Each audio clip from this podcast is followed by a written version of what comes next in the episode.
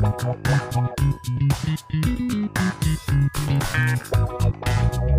you.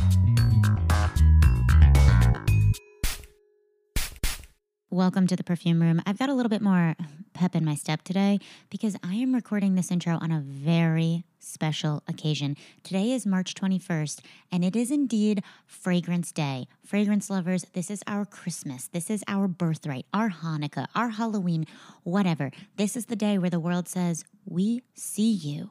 You will be listening to this probably on March 22nd. I hope you lived your best life yesterday, but I've got great news for you. It is also Fragrance Week. So if you didn't catch Fragrance Day yesterday, guess what? You got a week to celebrate. Try a new brand, buy a new bottle, buy 10, layer your perfumes.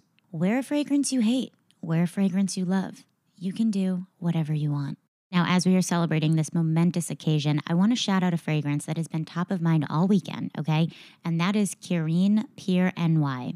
Humor of this fragrance is Jerome Epinette, and I am convinced that he took a bell jar and just bottled the exact smell of the East River and recreated it because it is the most transportive, photorealistic scent in my collection. Okay, I have a very strong memory and tie to the East River because I've always been an East Sider. I love running on the East River, which, if we're being realistic, is really just like walking at a pretty, I don't know, fast pace. Like I'm doing like a 12 minute mile, but I like to call it running because I I add a little bounce in my step.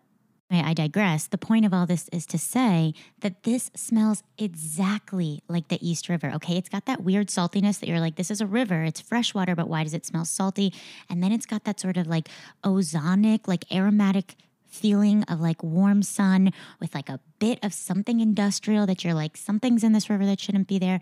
And I smell FDR Drive right next to me, but it all mixes and you get this like, sage, salty, figgy goodness. And when I tell you that if you know what the East River smells like and you like it, which I happen to love, you got to get Pure New York. Trust me, it is the same smell. It's wild.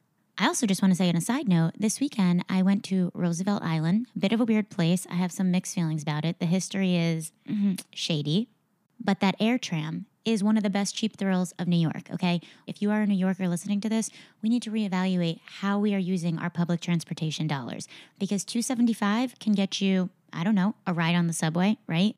But it can also get you access to a ferry that has food and drinks on board. It can also get you access to a freaking Skyrail. I mean, if you haven't been to Roosevelt Island, go just so you can take that Skyrail. Wow, okay. Should I run for Congress? Thank you so much. Some other exciting life updates besides the fact that I did indeed ride the Skyrail this weekend. I also ordered and received and built, just kidding, Felipe built them, but installed some perfume shelves because my dresser storage was just getting too cluttered and it wasn't even enjoyable anymore because I felt like my perfumes were so shoved together. I couldn't even really experience or like take them in individually for the beautiful treasures that each of them are. So I built these shelves and the perfumes are now ordered by category. I've got a gourmand row, I've got a smoky leathery row, I've got a woody row, I've got a springy row. It's very fun. And I also just kind of feel like it transformed my bedroom into feeling like a cluttered, chaotic perfume mess to this almost like museum type feel. Like I feel like you walk into my bedroom and it's just like you want to be a part of the experience. You know what I'm saying? I got my shelves from Wayfair. I think they were like $75. If you want the link, you know, just slide in those DMs. Before we get to our guest, let me tell you the top five fragrances that I sniffed this week. The first one we got to talk about because it is a very exciting new launch is D.S. and Durga's Bistro Waters. If you saw my Instagram story a few weeks ago, I said savory gourmands are where it's at for 2022. And oh my goodness, now I have a green bell pepper fragrance in my hands. So the notes listed on the site are lime flower water, coriander seed, pear, mandarin, bell pepper, pea flower, basil, nutmeg, and moss water. Both of these things are true. One, I absolutely adore, love this fragrance. And two, it does not smell as vegetal bell peppery as I had hoped or imagined. If you have smelled Boy Smells Tantrum, for example, that is truly like a vegetal greenhouse, tomato leaf, bell pepper, stemmy type of fragrance. And so I think when I saw that this was a bell pepper fragrance, I was assuming it would be something along those lines. Now, this one still smells like a very green, savory fragrance, but I wouldn't quite say it's got that greenhouse feel. It's incredibly mossy. I definitely smell that basil quality. I smell the lime notes. I smell the coriander, and I smell something that feels almost like galbanum in here. Like it's it is green. It's just not greenhouse. Now, what this actually reminds me of is the marketing concept behind Phlur's Missing Person. To me, this smells like the t shirt that your lover left behind. It is exactly that aura. It's sexy, it's musky, it's mossy, and it's got these notes that you just like can't quite, nothing about it is sharp, but everything about it is strong. And what I will say is that my boyfriend, whose taste veers towards traditional aromatics, fougères, sort of fresh aquatics. You know, he has like a very like um, nice traditional taste in colognes, I would say. And he is obsessed with bistro waters. It's everything he's ever wanted in a scent to the point that I'm actually kind of annoyed because this was my first full bottle I've ever had of a D.S. fragrance, and he has already claimed it as his own. Um, so I will just have to wait, okay, until I I get the next scent. That was a little bit long, but I hope that clarifies. Let's go on to the other four we got to talk about My Energy Tobacco. Oh my God, I love this scent. I am always on the hunt for an amazing, realistic cinnamon tonka. Okay. Oftentimes I find whether it might be because of the coumarin molecule or whatever it is, Tonka sometimes just smells synthetically sweet in some of the fragrances I've smelled. And this is such a photorealistic, raw ingredient type smell of Tonka. It's got that grainy, spicy feel that's like slightly sweet, feels like an old like cedar chest. It's just absolutely stunning. And the best way that I could describe tobacco, if you want to, you know, compare it in relation to other fragrances, is if you took that like grainy, spicy feel of Angel Share and removed that really like heavy gourmand aspect of it. It's like a very unsweetened version of Angel Share, and it is an absolute stunner. Next up, I did receive the two other Phlur launches, Floria and Lost Cause. And that is how I found my favorite of the three, which is Lost Cause. This is the fresh, musky freesia scent that I have been yearning for. It feels super nostalgic to a lot of the like body splashes and sprays that I loved in the 90s and 2000s in a very refined and somehow like cozy way. It is a fresh, musky freesia, very wearable. You could dress it up or down. And I have to say, it bears a striking resemblance to Oribe Côte d'Azur. Now, I have both in my collection, so I smelled them side by side. And I have to say, I do prefer Lost Cause over Côte d'Azur because I feel like it's a slightly sweeter, more warm, enveloping version of what I love about Côte d'Azur. And I mean, maybe it's because of the orris note. You know, when I saw that orris note, I was sold, but it definitely delivers, and I'm loving it. And the last two fragrances I want to talk about are from Henry Rose, baby. That is Michelle Pfeiffer's brand, and it is a very sustainable, vegan, cruelty free, green brand. So I've been very curious to try their fragrances. I got the Discovery Kit, and the two standouts to me were Jake's House because ugh, it's a musky honeyed neroli. Like that has my name on it. I absolutely love it. I love a sweet syrupy neroli, and this is it. It's just ugh, stunning. Okay. And then the other one that I was very surprised that it just made its way to the top very quickly was Smith, which is this amazing, soft, dewy apple note. It kind of gives I Am Trash from État Libre, but better. It sort of feels like a mix between the Labo Ambrette 9 and I Am Trash, actually, if I had to like boil it down. I also have been using this Garnier Fructis apple scented shampoo that I just like love and sometimes just walk into the bathroom in the middle of the day and sniff. And when I smelled this, I was like, yep, that's who you remind me of.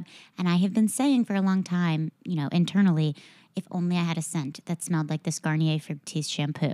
And this is a shampooy scent in the best way possible. Sometimes you get a shampooy scent and you're like, I don't want to smell like shampoo. But I do think you'd want to smell like this shampoo. It's absolutely stunning and very light and easy to wear. If you're listening to my best of, let's get to our incroyable guest today. We are joined by Fumi Monet, licensed therapist by day, perfume creator by night. Okay. And I say perfume creator in every sense of the word. She is a fragrance content creator, but she also created a perfume, Exalte. If you haven't tried it, you must. It is a rose, vanilla, amber, white floral scent that is just absolutely signature scent quality. It is a social media darling, and I totally see why. It's just so easy to wear, so pleasant, so beautiful, and it feels like something you could easily wear with, like, you know, a little black dress on a date night, but also just in like a casual, like, white t shirt, like, very versatile, which is exactly what Fumi set out to do with this fragrance. And yeah, she did it. If you are a fragrance content creator, you gotta listen to this episode. Fumi goes into details about everything from figuring out what your rate is to how to work with brands to different types of content and what they cost. It's such great insight into how to make a career out of being a content creator. And of course, we talk about all things Exalte, the story of how it was created, the inspiration for the scent, the process, plans for the future, and Fumi shares her perfume guide to first dates, second dates, and third dates. Spoiler alert, she recommends different types of scents for each date. Here is Fumi. Fumi, welcome to the perfume room. I am so excited to have you today. Thank you so much, Emma. I am super excited to be here. And when you messaged me to join your conversation, I was just thinking, okay, I'm in amazing company. I'm such a fan of yours on TikTok, such a fan of Exalte. I can't wait to talk about it with you. Before we get there, I always start the show with the following question What are you currently wearing? Okay, so my fragrance of the day is actually um, Mercurial Cashmere, and it's by the brand Electimuss. Um, I've I bought it like last year, right around New Year. I bought it New Year's Eve. I remember I bought it New Year's Eve because I thought, you know what, New Year, new fragrance. Mm-hmm. I wanted mm-hmm. something to, you know, something new to wear to go out, and uh, I've honestly just been wearing it nonstop since then. It's it's so beautiful. It's such a stunning fragrance. I think I tried that. Um, I I did the Scent Explore event, which I feel like was in like September of 2021, and it was one of the ones they mm-hmm. sent, and it was like the biggest standout to me of all the samples. It's just so lovely. I've also seen you've talked about it on TikTok a lot, and I'm curious. Have you seen or heard from brands like when you post a video that their sales go wild or they sell out? Um, yeah, that's happened a few times actually. Uh, most recently with Dior uh, specifically, I did a video on Oud Ispahan. Mm-hmm. I was out with some friends one night, and this girl walked by, and she smelled incredible. So she she walked by, and then she was walking by again. I think from the bathroom, and I was like, "Hey, um, by the way, you know what perfume are you wearing? You smell incredible." And then she said, I'm wearing Oud something from Dior. And I was like, Oud Ispahan, because I was already familiar with mm-hmm. the name of the mm-hmm. perfume. Mm-hmm. And so I was just like, this smells so good. So that same night I got home, I ordered it. It got to me in like a few days. I reviewed it on TikTok and it did really, really well on TikTok. But then a couple weeks later, I got an email from Dior and they were like, hey, our team loved that video that you posted. Oh my they said God. they got so much traffic on that specific fragrance after I'd reviewed it. And so um, I ended up working with Dior after that, which was really cool. That's amazing. You know what? As you're saying that, I am remembering when you posted that video because I had a similar experience where I was in a bar. I smelled this girl. It was unparalleled, like best smell I've ever smelled, which kind of like set me off on this whole journey. Except when I asked her what she was wearing, she just kind of like laughed awkwardly and walked away and kind of gate kept it from me. Yeah. This was back, this was in 2019 of December. I've never forgot yeah. it. And then I saw your video and I was like, okay, if this got Fumi to stop in her tracks, this might be the fragrance. And I still have not smelled it. Now, I will tell you this: it's not for everyone. it's not for everyone. Like if you've never smelled, if you're not familiar with oud at all, or you don't even like mm-hmm. oud, this is not the oud. It's not the oud because it's um, it's it's you know it's it's very very much inspired by like you know the um, typical like Middle Eastern uh, oud, rose and oud combination mm-hmm. specifically. Mm-hmm. So it's not like super sweet. Um, the oud is a little bit leaning more towards like the animalic side, okay. um, but it's it's so beautifully balanced with like rose and saffron, mm. and it just smells so luxurious yeah. to me. And I feel just like the richest chick in the room when I have it on. So um, I've had a lot of mixed reactions from people that have ran out to purchase it. And I'm like, listen, Now, nowhere did I say purchase this blindly. like I didn't say that. I smelled it on someone first. But um it's it's gorgeous and it was really cool like um how many other people that did purchase it really loved it. Like I had a lot of people tag me after that. They were like, "Oh my god, I bought this and it's it's the shit." And I was like, Yeah. "Yeah." You're like, I know. the girls that get it get it, and the girls that don't Don't. don't. Exactly. and with that said, would you say you have a signature scent? You know what? I would say that I've had different signature scents for different times of my life. Mhm. I would say throughout my 20s, my signature scent was Flower Bomb. Flower bomb? Okay. And for that reason alone, I will never get rid of it. Like, I always have a bottle of Flower Bomb. I actually have like four bottles of Flower Bomb in my collection You right got it. My friends are always gifting it to me, like, for my birthday, because they're like, oh, we know you like it. And I was like, I mean, thanks. It's one more bottle for my collection. Yeah. Um, but yeah, like I have, I would say different signature scents for different times of my life. You know, like at one time, Flower Bomb was the most expensive fragrance I owned. You know, that was the classiest fragrance I could think of. Yeah. So when I was graduating college, you know, like that was the fragrance I purchased to, you know, wear to work and you know for job interviews and things like that. Um, then I think after grad school, it was like right after I like after I graduated from grad school, like I I discovered the world of baccarat. You know Mhm. and I became a Baccarat girl. And uh, for that reason as well, I have a very sentimental tie to Baccarat. Um, so I have three bottles in my collection right now. I love it. Like I love it. I feel like you were early But- on the Baccarat trade. you know, it's it's interesting because when I started wearing it, I lived in Oklahoma and there was nowhere to try it. There was nowhere to I'd never smelled it on anyone. I just I'd seen it online and I said, you know, that looks really interesting. Mhm. And so I got a bottle, and then I ended up working with a store who sent me a bottle as well. Like I had a um uh, a partnership. So I was like, dang, like maybe this is a sign. Like Baccarat is my signature scent. Mhm. So I've been wearing it for years, and I, I love it. And I know it gets a lot of flack online Mhm. for being overdone, but listen, honey, I'm from Oklahoma, and when I wore it, nobody had, nobody had smelled it. So. Do you have a fragrance hot take? Ooh, a fragrance hot take, as in like something controversial, or Yeah, anything that's controversial to uh, fellow fragrance lovers and the fragrance community about fragrance. I will say this: my fragrance hot take is something I've been saying for a long time. Let's normalize reapplying perfume. Okay.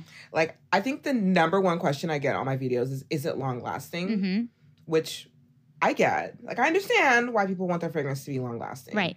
Um, however, to be honest, sometimes fragrances are just not long lasting, and a lot of times fragrances that might be super long lasting might also be super strong, which you know people don't really want. Like I think I made a joke, I made a video joke once saying that people want like a soft fragrance that's also long lasting. I'm like, it's not gonna happen. Right. I'm sorry. You can't have both. One. Like Yeah. Right. you know, like if it's soft, you're gonna have to have, you're gonna have to reapply it, and let's re let's normalize that. Let's Yeah. make it an okay thing to spritz it on and then respritz at lunch. You know, Right. Respritz before we leave the office. You know, a spritz or two. It's a nice little refresher. Um, but yeah, like it's it's really interesting because I, I find it difficult sometimes to make like really rack my mind to make a suggestion regarding uh, a fragrance that's like, oh, it's soft, but it's also long lasting. Right. Um, I think another thing too is that like within the fragrance community, like it's very very trendy to like to diss fragrances, right? Like to Mhm. like to be team, you know, like it's like men with their football teams. You know, like Mhm. you have your football team. Like I live in Dallas, so the Cowboys have been horrible the last few seasons, Right. like just horrible. But like you know, people that are Cowboys fans are diehard Cowboys fans, Exactly. regardless. Yeah, You know, yeah. and I realized like it's the same thing with fragrance, like truthfully, you know. And so I just I, I kind of just didn't really like the idea though of going too hard because I also realized fragrances are very personal to people. hmm And so I've always been very like intentional regarding like if I'm talking about a fragrance to make sure you know, I'm letting you know, yeah, hey, like this might be a popular scent, but it smelled like a can of feet on me. and I always, you know, I'm always, I'm let you know, it smelled terrible on me. Now, it's not to say it's a terrible fragrance, hmm but it smelled bad on me. Yeah. And so that way, you know, you understand like my own perspective going into it. Um, but I've I've found that like uh, I, I I just have found that like when you when you sometimes people can go too far. That's my like really this is my hot take. I think also because of my experience as a therapist, people can really go too far with Mhm. like trying to make a viral vic viral content and calling you know a fragrance tacky and then you know insinuating that someone who likes it would also be tacky to me it's just kind of going into the mean Right. territory. It's just Right. kind of mean. Right. The other thing too behind every fragrance is that there were so many people involved, like a, a perfumer who was like, this is it, this is the masterpiece. And then it's so quick, like it's so easy for Mhm. us to get on social media and be like, no, it's not it. You know? And so Yeah. it's like it's it's an opinion. And also, like you said, it's like it's about your skin. Like, for example, Baccarat on me smells like burning tires. I have smelled it on other people, Mhm. life changingly good. Juliette has a gun on Yeah. me, smells like screechy plastic. On other people, peach sorbet. It's like it totally depends, you know? Absolutely. And so for um I think that's kind of what's helped to kind of shape like uh how I approach content, Mhm. you know, like I try to be like very very uh, as humorous as possible regarding how I discuss fragrances I don't like. Right. But I just have never wanted to make content that um is mean. And uh because I think at the end of the day if I want fragrance to be fun for people and to be um, Mhm. something that you can experience and make personal for yourself. Right. Well, you have, I mean, I feel like you got on TikTok in the last year and have just grown exponentially. I saw a video where you were talking about how you really started taking it seriously in January of 2021. What, like, what was that moment where you realized, like, oh, this is taking off for me?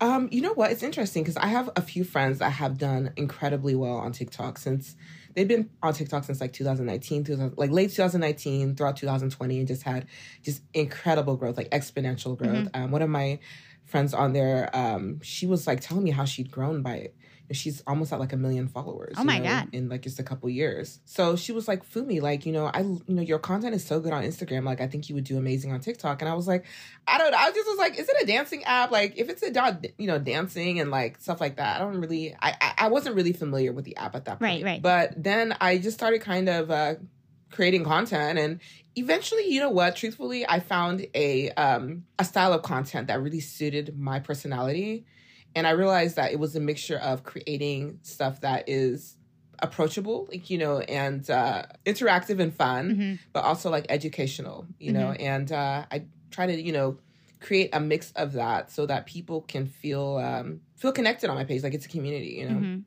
And do you find, I mean, I know occasionally I get like comments like you were talking about how people ask if things are long lasting. What would you say is like the negative side of TikTok that you've experienced, if any? Um, honestly speaking, I realize that a lot of times the audience that you think that you're talking to is not necessarily the audience that the For You page is pushing you to. And to Mhm. be fair, a lot of the people that are on the app are a younger crowd. Mm-hmm. So although I might want to do a video on my top five, fav- you know, top five perfumes from Roja, Right. Or my top five fragrances from like you know Francis Kurkdjian or the Dior Privé line. Right. Like I realized that um, on the other hand, some people want to know which fragrance can I wear for prom. Right. You know. Right. For sure. So I do my best to uh, include a variety of content on my page Mhm. because uh, my another philosophy I have is that truthfully, you deserve to smell good at every price point. you I know? agree. Yeah. Whether you- you can afford a twenty dollar fragrance or a two hundred dollar fragrance, like you deserve to smell good. So my job is not necessarily even to just say, okay, well I like this, so you have to buy it, but to shed a light on uh, brands that you might not have ever heard of. You know, right. uh, I review lots of fragrances I don't like, but I'm going to describe to you as best as I can how it smells, and uh, if it's something that you like, then you know you should go for it. How do you tread that line? Like, if you are describing a fragrance that's not your personal taste, do you disclose that, or are you do you just sort of use more like neutral words? Oh, I always try to discuss why I don't like it. Um, and I'll explain like sometimes like this is just not my taste. Mhm. For example, I am a certified gourmand girl. Like I love, Mhm. you know, anything that smells sweet and edible and delicious. And I am slowly forcing myself out of that box. Okay. You know.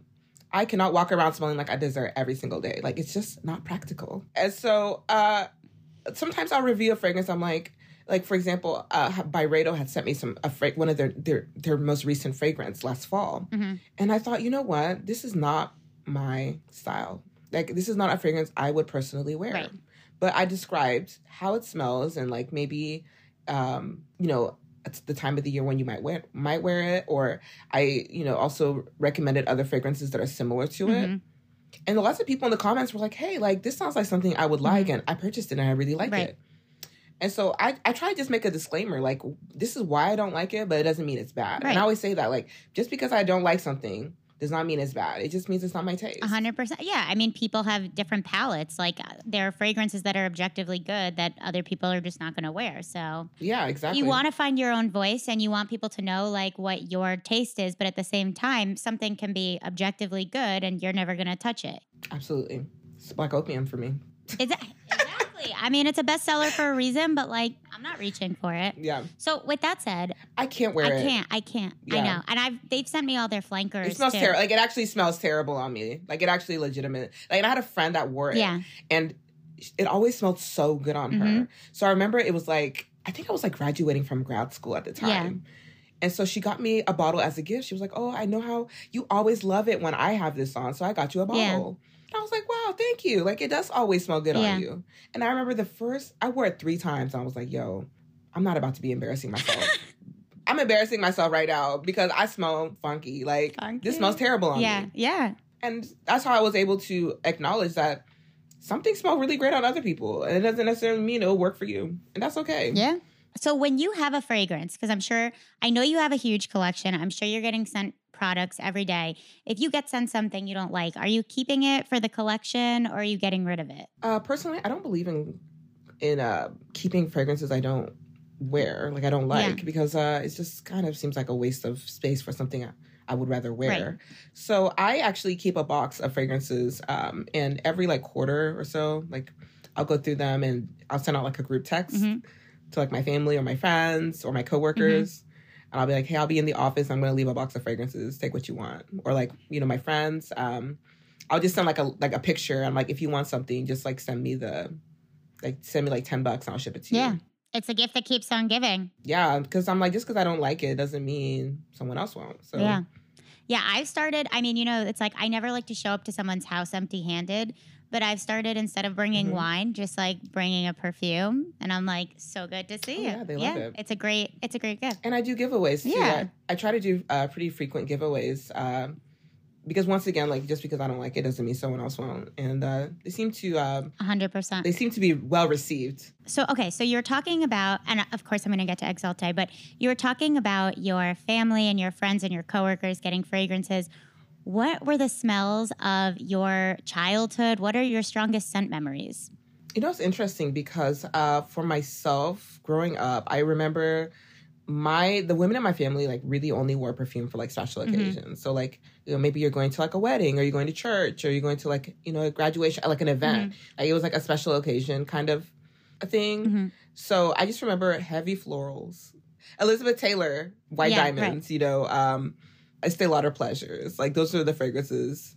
And then my mom was sold Avon when I was growing up. So various Avon Of course. perfumes as well.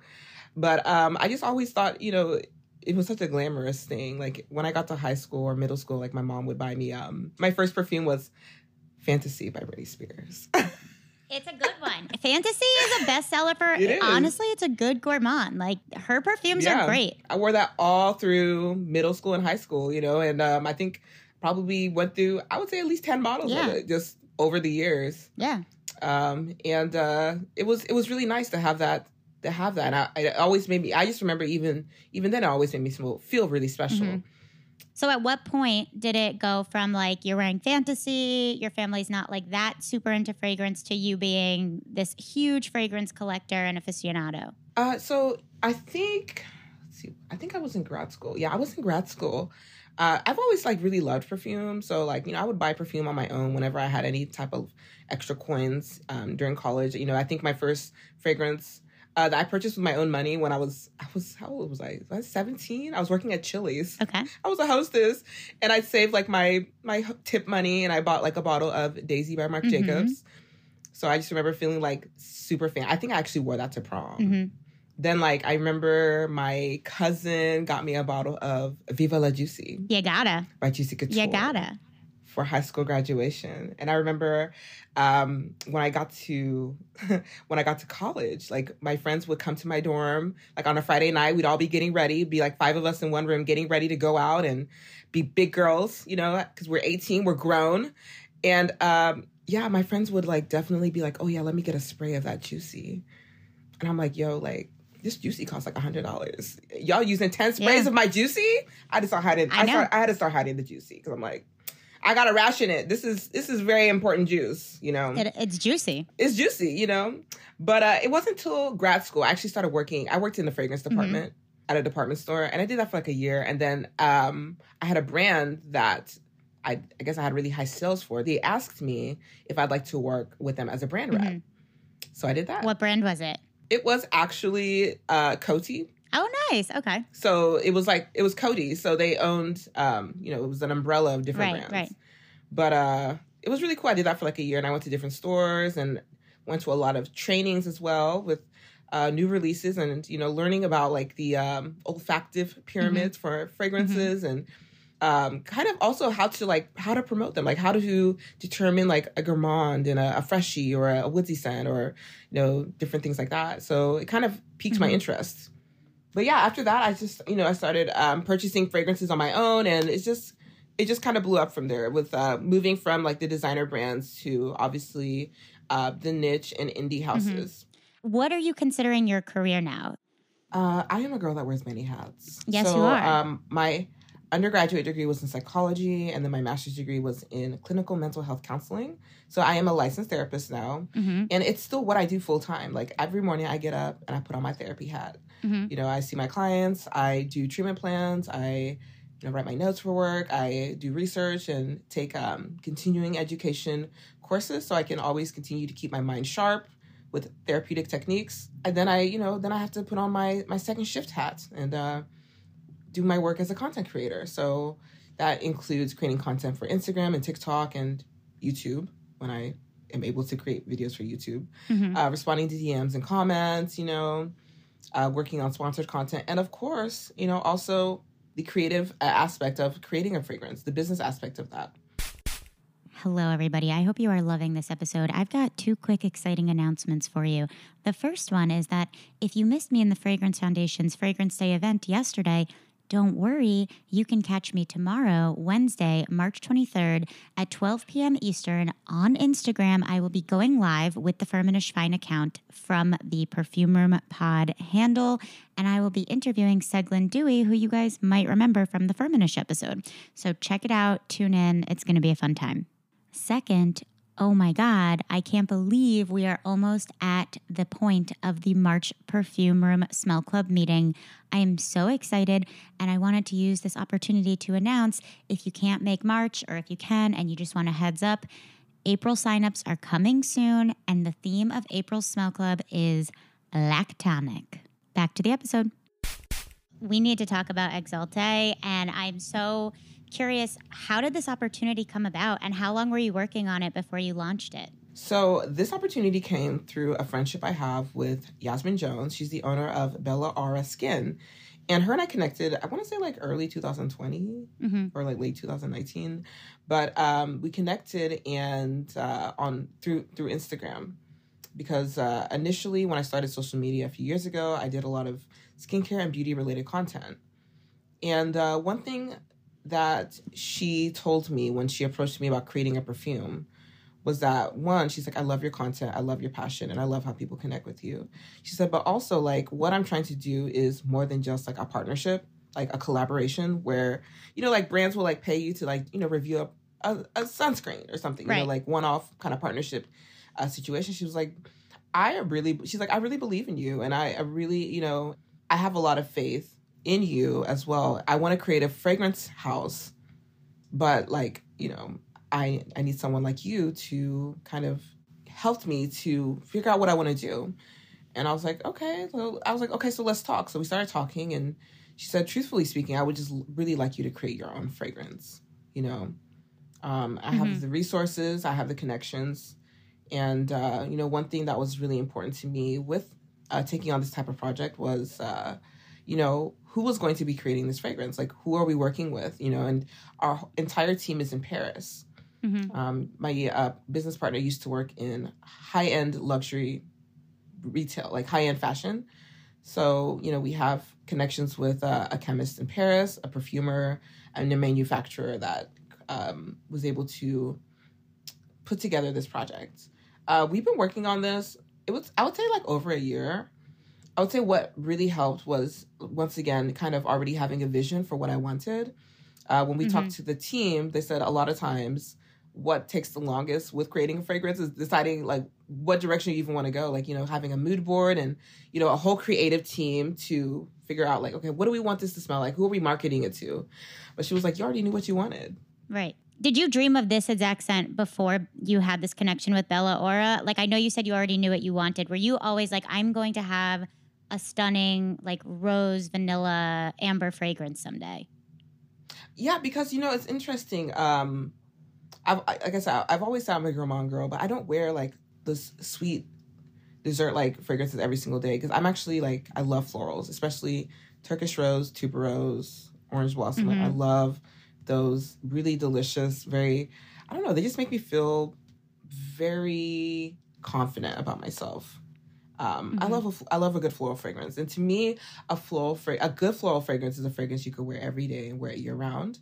So with this project, I went in thinking if this is the only perfume I ever make, I need to make this a signature scent worthy fragrance, you know. Mm-hmm. And I started to mm-hmm. ask myself like, what is it that makes a fragrance signature scent worthy for me? Like before, a Flowerbomb was a signature scent worthy fragrance for me, you know. And mm-hmm. so I thought about you know the aspects of you know what made that unique I started thinking like, well, if I could dream up my own fragrance, what would it be centered around? And how would it how would I want it to make me feel? Like I'd want it to make me feel like uplifted and I would want it to make me feel confident, of course sexy as well, beautiful. Um, and something that's definitely like when people smell it, like they'll think this is the person that has like before they even you even open your mouth this is a person that has right. good taste. Mm-hmm. You know? So I kind of, you know, when we spoke with the with the team in Paris, you know, I kind of, um, you know, discussed like, okay, this is what I want. This is the olfactive pyramid that I'm thinking about. And then, of course, you know, our expert was like, okay, well, how about we do this and we add this, and maybe we could, you know, do a little bit of this. We can turn this up, and we just went back and forth for several months regarding like samples and you know trying different combinations until you know we we fig- we we figured out Exalté. And were there any notes in there that maybe the perfumer recommended that surprised you? Like you're like, oh, I wasn't thinking that, and it was like a great one. Yes, actually, uh, lemon and pink pepper. Lemon and pink pepper. I love the lemon and pink pepper in this fragrance. I'm wearing it right now for everybody listening. Okay, so the lemon and pink pepper in the top notes gives it this really fresh, kind of like zesty vibe. It's almost yeah. like it. It kind of wakes up your nose, you know. And sure. I didn't think about that combination at all, like especially with the pink pepper.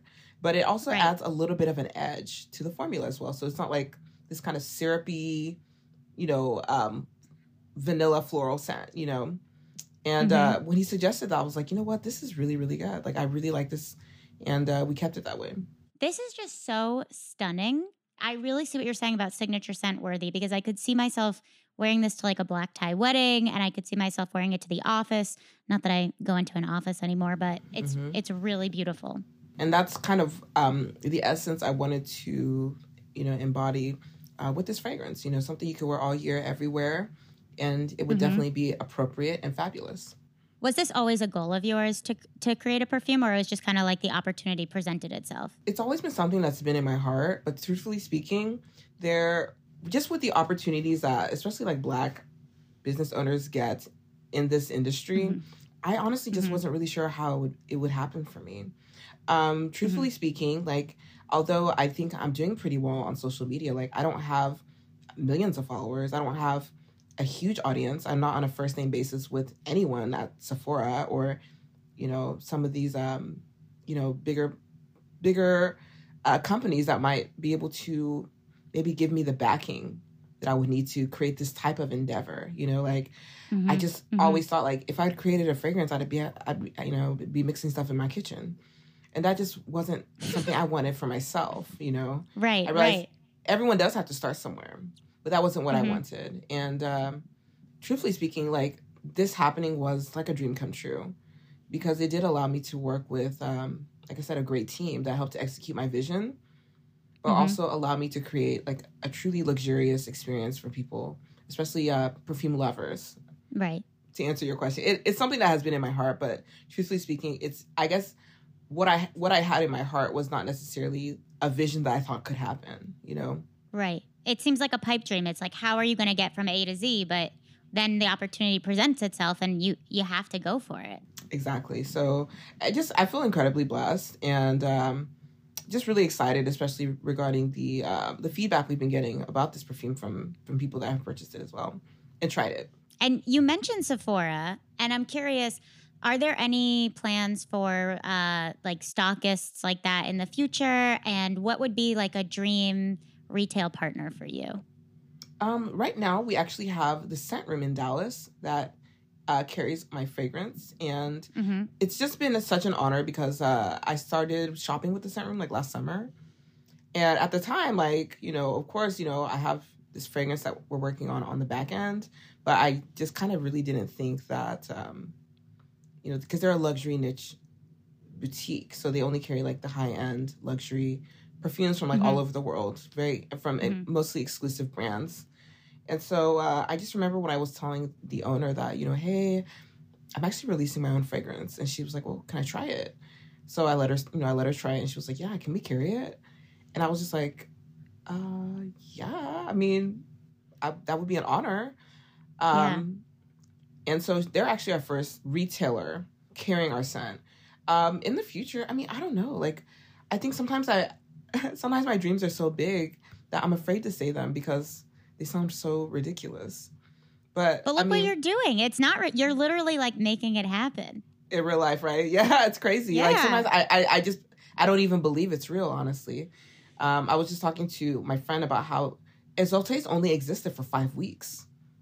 You know, we launched on February first, and uh, it just feels like it's been that's mind blowing to me. That is mind blowing to me. oh my five God. weeks. Yeah, it's very much a newborn baby. What's been some of the best feedback that you've received, or like moments where people tried it and you were just like, "Oh my God." So this is what I will say. I think that the biggest thing that has helped with the word of mouth with this fragrance is people seeing real real people purchasing it. You know, like it's mm-hmm. one thing for me to say I love this fragrance. Of course I created it. I'm going to say that. But like for other people to use their own hard-earned money to purchase it mm-hmm. and then love it and buy backups of it, you know, and some people are purchasing two or three bottles. It says a lot regarding um how it's like I don't I don't want to lose the opportunity to not have this. I think right. that was like one of the things that made me very proud. People that were purchasing multiple bottles. Um, I think too regarding like what it means for me to create this kind of fragrance as well is that what I've realized is that just within like the luxury space, we have a lot of black owned brands, but we don't necessarily have a lot of black owned brands that are are represented in luxury in luxury retail spots. So mm-hmm. like for example, uh last month in I'm gonna say it was either January or February, but it might have been January.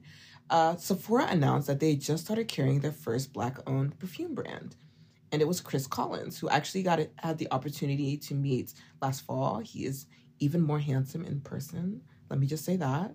He's even more handsome in person. I saw Incredible. your videos and I was like, I ship it. Is there a potential for anything there? I mean, I don't know. Like, I can't really ever say nothing will ever happen, but um, for now, we're just very good friends. He's a nice guy and he's been mm-hmm. so helpful uh, towards me with this journey as well. Um, just always uh, offering, um, you know, support and um, just letting me know that you know he's proud of me, and I thought that was really nice. But I met yeah. him last fall at the at the scent room. He was mm-hmm. launching his line at the store, and he was just okay. really friendly, very charismatic, and um, it just kind of it showed me, especially when they because he he told us like Sephora will be carrying my fragrance next, Mm-hmm. And uh, this was back in like October. So Sephora started carrying him in January. And I just thought to myself, wow, hundreds of perfumes, hundreds of brands carried and just one black owned. Like that's incredible because when I look at my mm-hmm. audience, it's it's people of color that are purchasing perfume. Right. You know, it's not right. just someone one kind of one person that looks a certain way that's spending a lot of money on fragrance. Like I think mm-hmm. uh I think retailers especially are missing out on an opportunity to basically um, bring in different kinds of talent. Because I mean, right. I've owned quite a few perfumes from black owned brands. And what mm-hmm. I can tell you is that they're so beautiful. And once again, they are right in line with their other peers in the same industry. And the question is, you know, why is it so hard for us to also break into some of these spaces? Like, you know, Right. why is it difficult for a brand to be carried at Neiman Marcus or a Nordstrom or a Macy's? Like, I Mhm. don't think I can walk into a Nordstrom or a Macy's or even a Dillard's and see um, a perfume that's owned by a black-owned brand or ha- even have a black creator at all. You know, Right. and that representation was something that really meant a lot to me um, because I realized, I mean, we all deserve to have someone that looks like us Right. that um, that we can support and shop from, but it's also creating products, you know, in the same space where we also spend our money too. Right. Well, I think that's amazing. And I I also saw that you've posted, you know, some videos about that you've gotten flack for the price point and you kind of called out the hypocrisy of like how is it that if I recommend something that's more expensive than this or the same price of a brand you've heard of but you've never smelled, you'll just be like, "Oh, yes, I'm going to buy it." But when it comes to me, you you have to like question it. Yeah.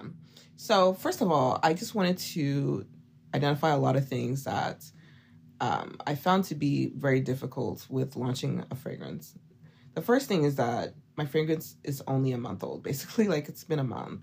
You know, you when you compare me to other brands that are established, they've been around a lot longer.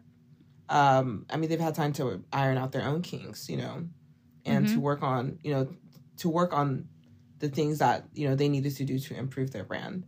Um, the Mhm. Francis Kurkdjian or Parfums de Marly or I don't know Mancera, whatever that we see today is not the the brands that started. Right. Um, additionally, though, I think the biggest thing is that people kind of question like why you should be charging that much. Like, who are you to charge that much? And what I've realized is that like uh, they don't understand necessarily like what goes into creating this type of product. You know, because I'm not making it myself in my kitchen. I have to Right. pay a chemist and I have to pay a perfumer. You know, Right. we have to pay a manufacturer. We have to pay for the raw materials. And then all of those things have to be sent to us, you know. And uh, when you work with the best, I mean, it comes with that type of price point. You know, you can't buy uh, a Ferrari with a, a Ford budget, you know. Right. So I think for myself, like, I kind of had to kind of get over the idea that, like, I have to respond to everybody. Because at the end of the day, the people that purchased the fragrance, they all love it. No, no one has said like this wasn't worth it, you know. Right. And uh, even even then, like you know, learning to be confident regarding the quality speaking for itself with the product. Um, and with anything, you know, of course, we're always looking to find ways to improve. Like we didn't have samples when we first launched because uh, we just weren't able to get them in time. But we launched samples today on our website. I know, saw that. in a month. Yeah. you know, we we took that suggestion and we made it happen. You know, Right. Whereas it can take a long time with other people. I don't Mhm. actually think that Fenty started offering samples with their fragrance when she launched it. I think she offered you a sample if you purchased makeup on the website Right. first. I remember. It was like if you spend $40, you get a sample. Yeah, but you, it wasn't like you could just purchase a sample. And Right, to this day, couldn't. her perfume is still only available online, so you can't go to a store and smell it. Right. I don't believe she. I don't believe she takes returns either. So, I say. I mean, I, I don't know. I would have to check the website to be exact, but I say all Yeah. that to say, with Fenty, a brand who is backed by LVMH, Mm-hmm. you know, if they weren't able to do that, then I would say maybe provide a little bit of grace for a brand new brand who's trying to, Yeah. um, Yeah. you know, establish their identity in this in this kind of market to be able to ev- eventually get to that because that's what we are trying to do. You know, we Right. did listen to the suggestions and we ma- we did make it happen within a month.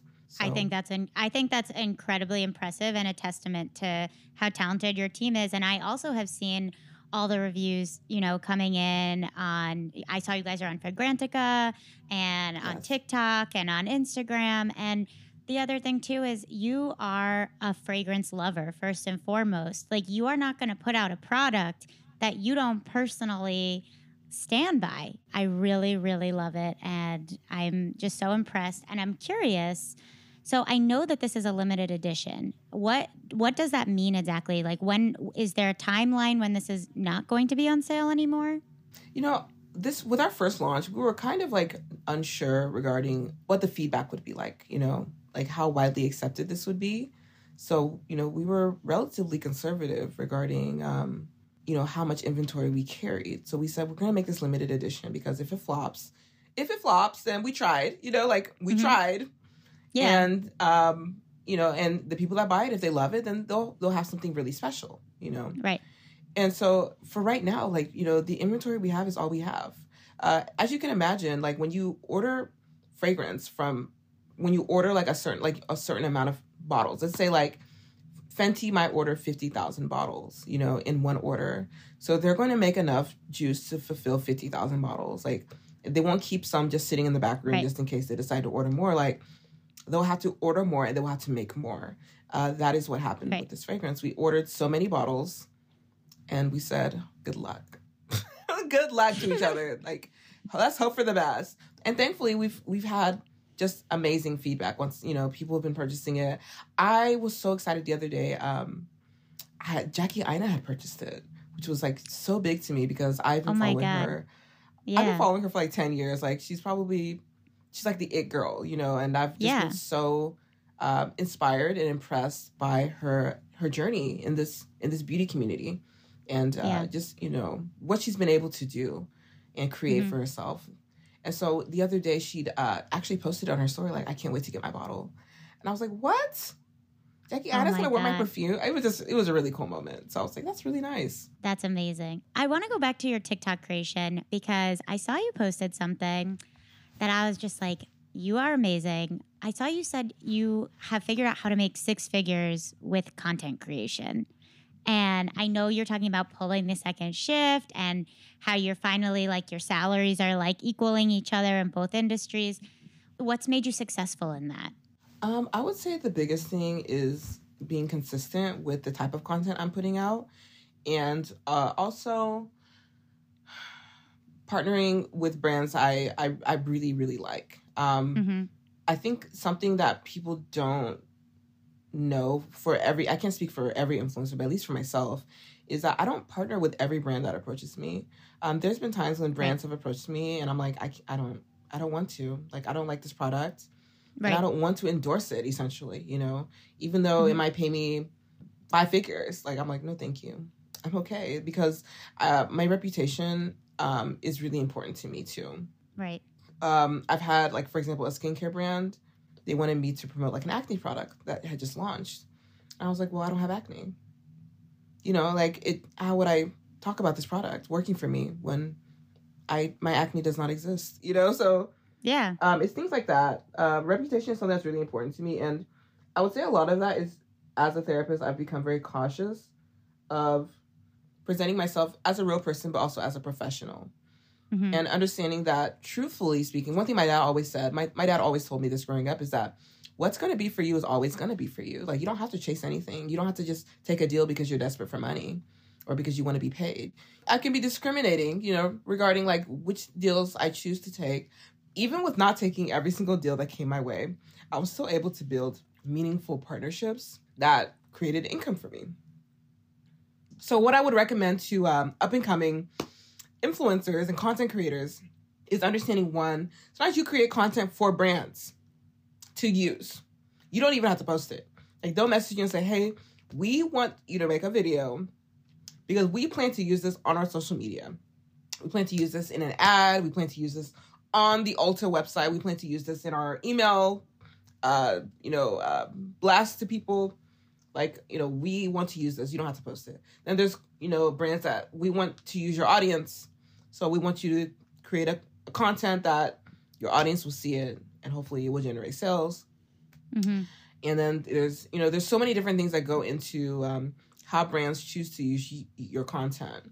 Mhm. But I think, you know, I mean, one thing I always, I, I will never, I will never knock someone that chooses to make the bag. Like, if you want to take every ad that comes your way because you want to make some money, listen, just make sure you pay your taxes. I mean, you know, I don't Yeah. care. Like, honestly, make your money. Like, you know, this is, life is short. Make your money. Mhm. Um, but I think I, I, I instead Yeah. prefer to have a partnerships and um and collaborations that are an alignment with my branding as a person and uh, with things that you know I would feel confident recommending to people. You know, as as someone who's done some partnerships, I get DMs from people like asking like how do I give my rate? Like how do I determine my rate? And how is how have you navigated that question? It's really hard because honestly speaking, like every brand is going to have a different budget. Like I've Right. done a skincare brand. Okay, so let's say like a face wash. Mhm. I've done a face wash campaign with a brand that paid me XYZ amount. Okay, let, let me let's just say $1,000, right? Okay. They'll say, "Okay, we'll pay you $1,000." But then another brand, you know, they might say, "I'll pay you $5,000." I didn't even have to negotiate. And it's it's face wash. Like it's not like I'm doing something different. It's just Right. sometimes like different brands have different budgets. So Right. it's about knowing, you know, what you're willing to take and then being really happy when some brands have a bigger budget to pay you more than what you were even thinking of offering in the first place. I'm just uh so it just depends. I would Mhm. say like my biggest thing is if you're not sure about your rate to ask reach out to someone who's a content creator to ask like, "Hey, based on my numbers, like what would you recommend I tell this brand?" Because once again, how brands also plan to use your content will affect how you charge them. If they plan to use it as an ad, you should charge them more. Using your likeness, for example, might you know be something you charge a little bit more for. Um, but my biggest thing is don't don't be afraid to reach out. That's why I always say it's important to have a community. Don't be afraid to reach out to someone and ask, like, "Hey, this brand is offering me this." I had a friend uh, reach out to me like a month ago. She was like, "This brand is offering me this amount for this money. Like, they want me to do three posts, two IG stories for this amount of money." I'm like, "Nah, that's a little bit." They're asking you to do too much for the amount of money they're offering you. Tell them you'll do one post and one Instagram story Right. Instead of you know. And she came back and she was like, "Okay, they accepted it." And I was like, "See." Yeah. because Yeah. you don't have to necessarily turn turn down the money, but you might have to say, "Hey, that's you're offering me a little bit too little for the amount of work you want me to do." Right. And I think also, too, you have to realize if a brand's reaching out to you in the first place, they've decided that what you have to offer is worth something, then they should be paying you for that. If they think that you are someone who should be aligned with their product, then there's worth Mhm. to that, you know? hmm I think the biggest thing I always tell people too is like, as content creators, we don't get paid for every single piece of content that we create. Like, Mhm. okay, so in one week, I might create anywhere from ten to fifteen pieces of content, Mhm. but out of all of those pieces of content, only one might be sponsored. and do you always disclose like ad, partner, or Oh, absolutely. Absolutely. I always put it in my caption Mhm. and in the video as well, Mhm. like that. It's first of all, I'm I'm legally obligated to do that. So I will just say Right, right. this: if you're not doing that, it's honestly illegal? it's it's illegal. I'm just being honest. It's illegal. Like Yeah, it's take, FTC it's disclosures. illegal. Yeah, yeah. And I've seen that happen a few times where like I'll watch a video and I'm thinking to myself, this is giving spon I mean, I know what sponsored content sounds like because Right. they, you know, brands will tell you the the talking points they want you to hit. right. So I'll like watch a video, I'm like, this is giving sponsored. Mhm. And yet nowhere in the caption, nor in Mhm. like even on the video itself, like sometimes I'll put uh partner in the corner of the video. Right. Is it indicating? So I'm just like, this is giving illegal. I'm just like, I'll be honest, this is giving illegal. But you know, I mean, it's none of my business because all I can do is make sure I conduct things um, the way they're supposed to be done on my end. So I know you're living in Dallas. What is the dating scene like? And um, what are the fragrances you're smelling the most? Um, okay, so Dallas has been really cool because I moved from Oklahoma, Mhm. where the dating scene was very poor.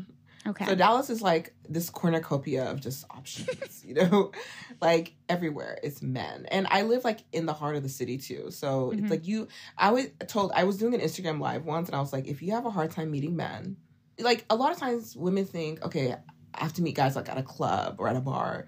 Don't meet them at the bar. Meet them at Whole Foods.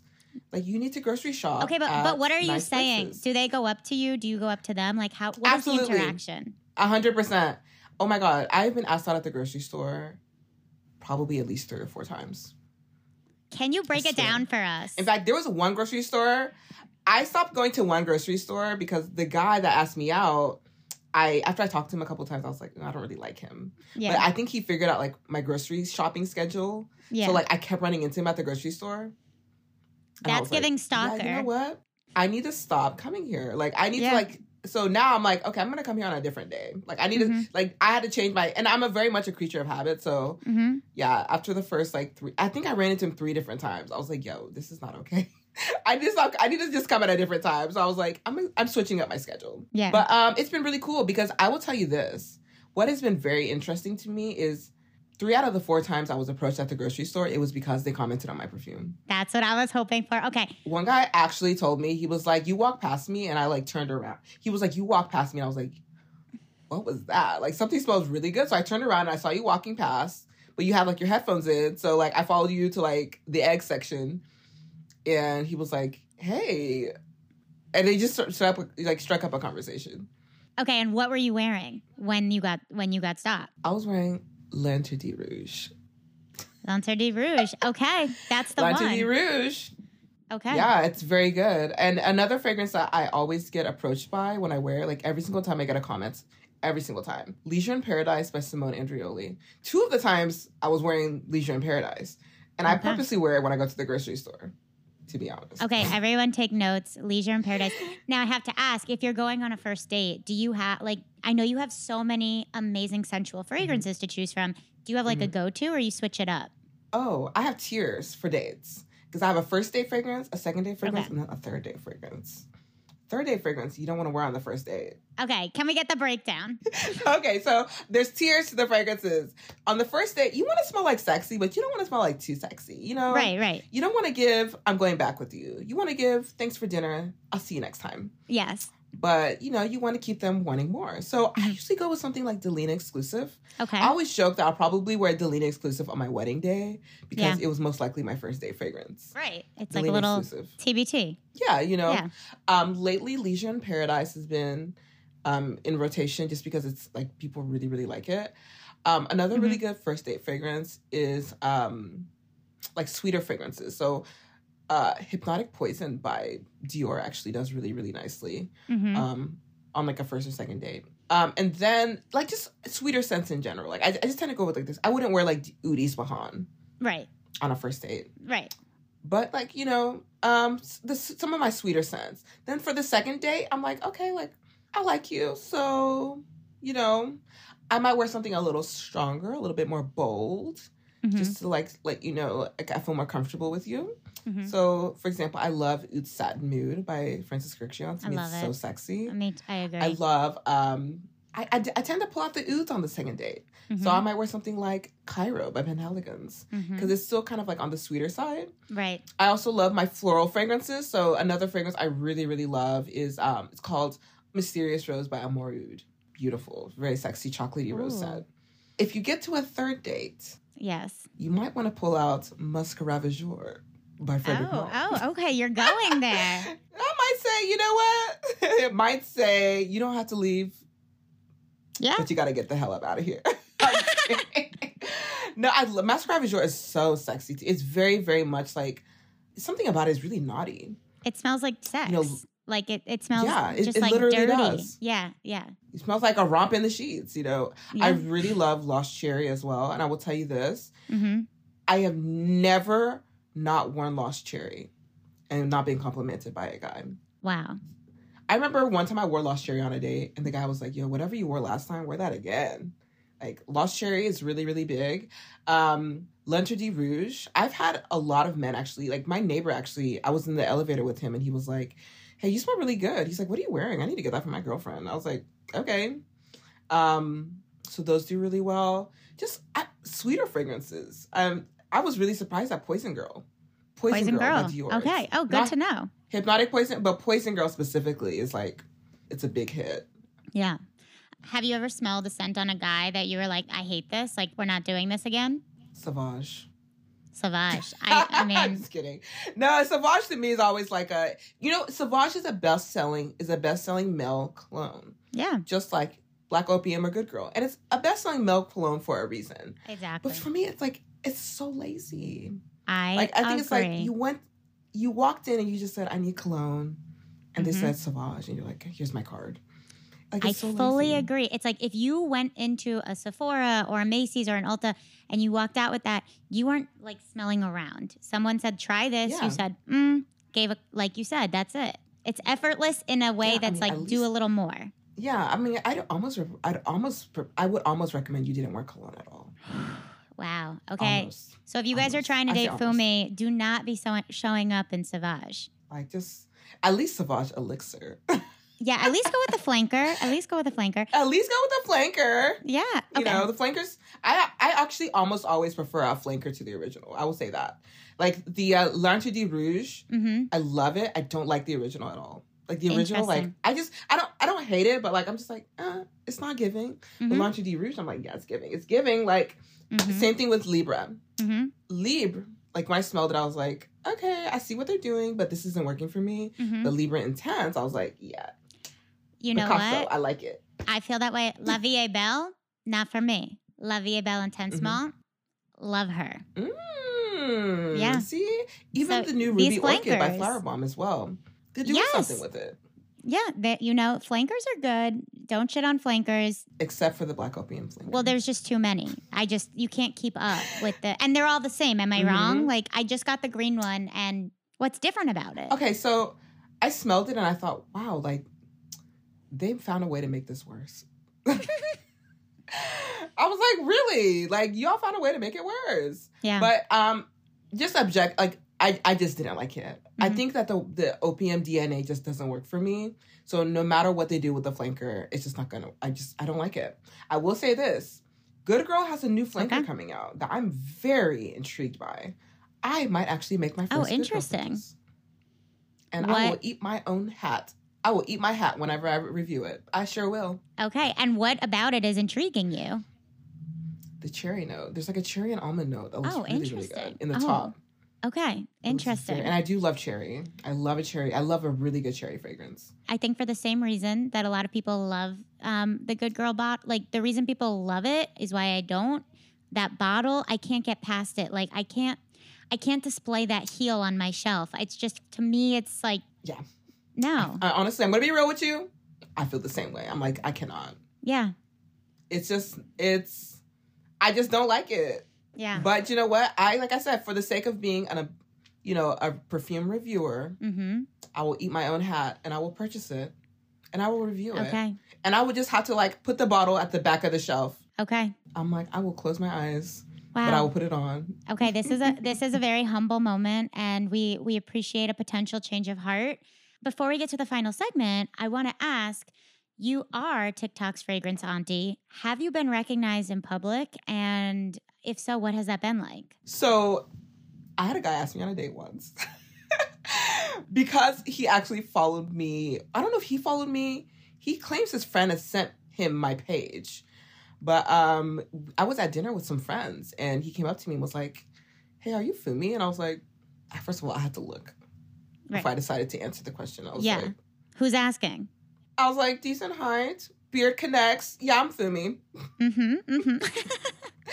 And he was like, "Oh, like I actually bought a perfume for my mom, uh, based off like one of your recommendations."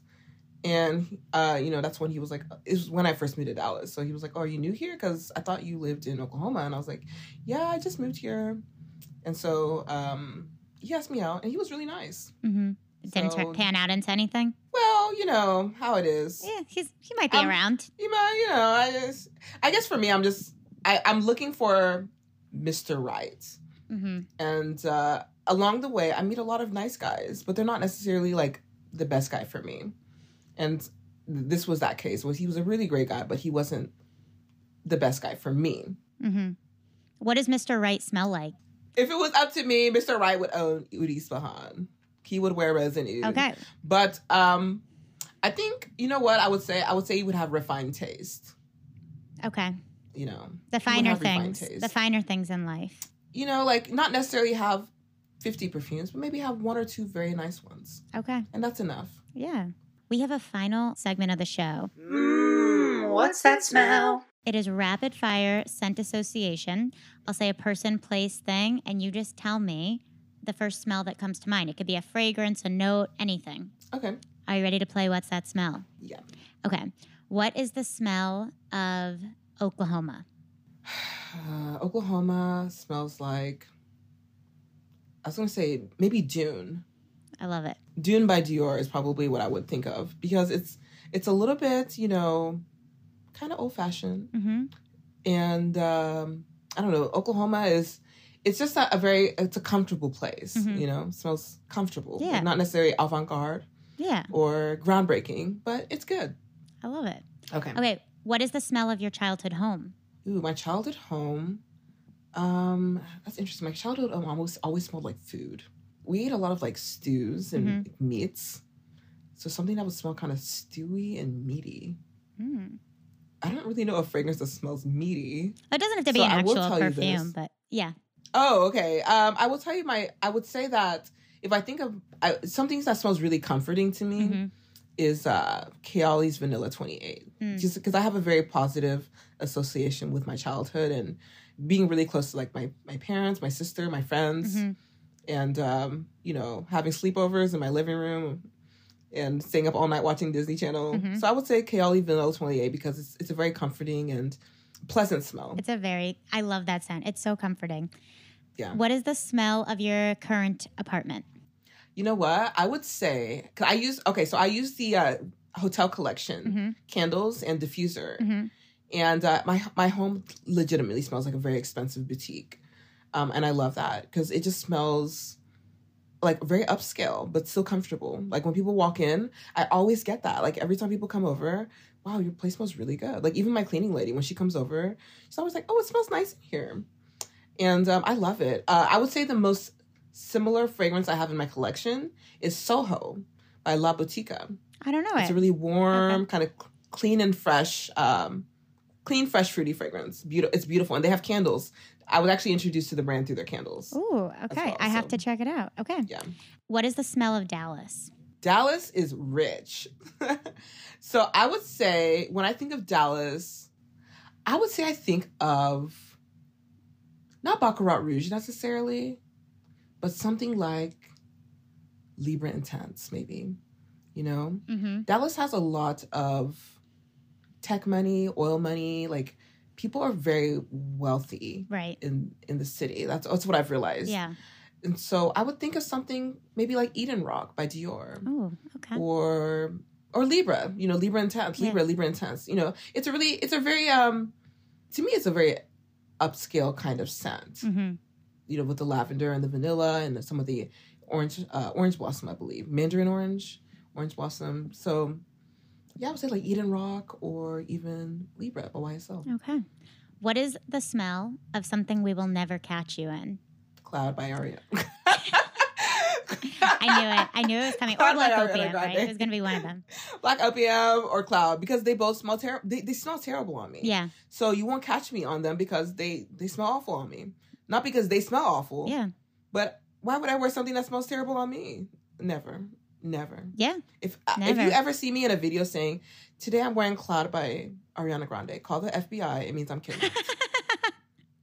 Immediately call the FBI. Notify the cops. Okay. Nine one one. Fumi has been kidnapped. she sent out a distress signal. That's literally your distress signal. Oh my God. I love it. Today's fragrance of the day. Fragrance of the day, help. Um, is there a note that you will never wear? Okay, so there are some notes that to me I just I have a hard time getting into them. Mhm. I won't say I will never wear them, but vetiver is a fragrance that's hard for me to get into.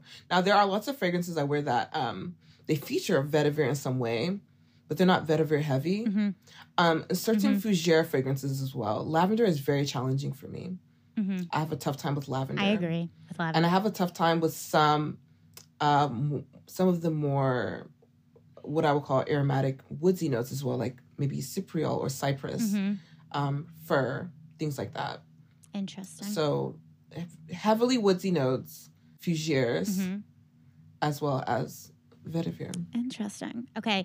What is the smell of your first kiss? Ooh. ooh. okay. I'm very sure he wore Sauvage. So Ooh, okay. I was in high school. Okay. In the high past. It's in the past. And the final question What is the smell of Fumi Monet? Exalté.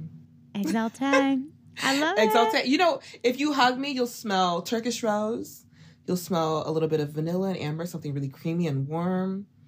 I think most of the time, those are the scents that I gravitate towards. So I really just, I love them. You know, that's why they do, um, you know, my, a, a large part of my collection is composed of those kinds of fragrances Mhm. because I feel happy when I wear them. Yeah. And I feel like when you, when you smell a piece of clothing left behind by me, you immediately know it was me. Yeah. It's your signature. Exactly. Okay, well, Fumi, it has been an absolute pleasure to interview you.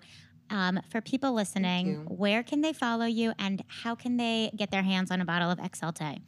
Okay, so I am Fumi Monet across all platforms because I want to make it easy for you to find me. So if you're looking for me, I'm Fumi Monet. Uh, Instagram, TikTok, YouTube, even Twitter. Um, but I'm mostly active on Instagram and TikTok. I am reviving my YouTube channel though very soon.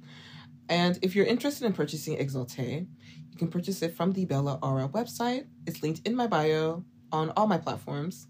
And if you're in Dallas, you can purchase it from the Scent Room as well. Amazing. Well, Fumi, thank you so much. It has been the best. Thank you so much. I'm so honored to be here. And uh, you've had some amazing guests on here. So when you messaged me, I was like, I'm really glad to be in this type of company.